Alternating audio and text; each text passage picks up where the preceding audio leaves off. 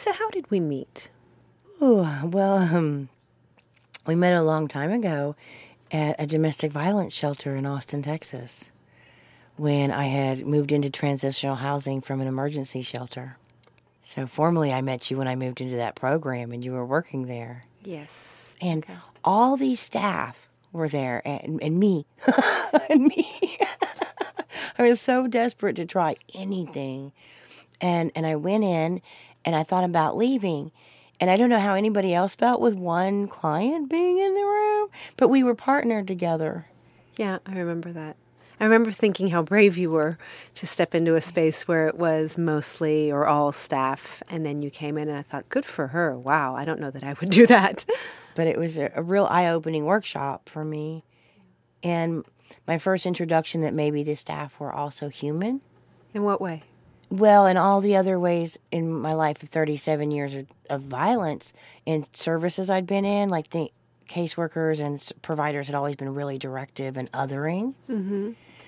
And you didn't hear about their lives or their personal stuff, and you couldn't see them as just one of us in this world trying to figure ourselves out Right. and life out and do the best we can for ourselves and those around us.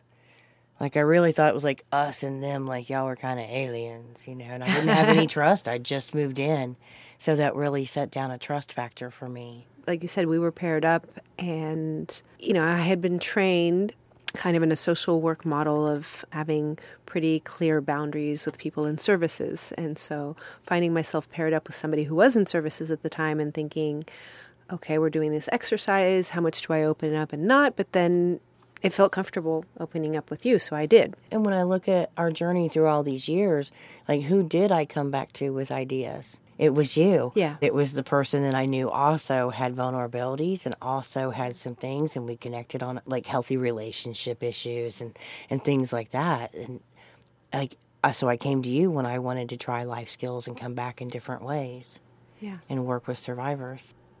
I remember you coming back to SafePlace a few years after you had left uh, services and saying that you wanted to be involved um, in some way. You wanted to give back, maybe volunteer, maybe maybe help with a workshop, the life skills workshops I was doing.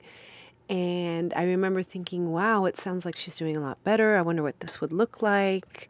Certainly, let's let's let's give it a shot. You know, there's so much that she could bring as a survivor to the people who are currently survivors who are currently in in services so let's give this a shot and it was it, i think it was a it was a beautiful process because i don't know that you'd ever done anything like that like stood in front of a group and shared I hadn't, and I and I and I cuss a lot, and I cuss a lot. so I was learning not to drop the f bomb. Yes. One thing that sticks out in my mind, uh, and I don't know if this is your saying or you picked it up somewhere, but you said it and it worked so well. And it was instead of calling it self care, because no, you were saying, oh, a lot of people don't understand self care. It's a do you like.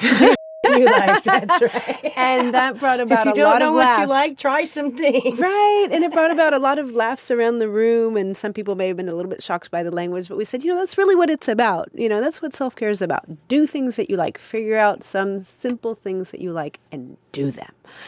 Um, and I thought, wow, that's ingenious there. I, you know, I, I wouldn't have thought of that. Just, you never cease to amaze me. And, I- and I think, wow, it just gives me so much inspiration and hope.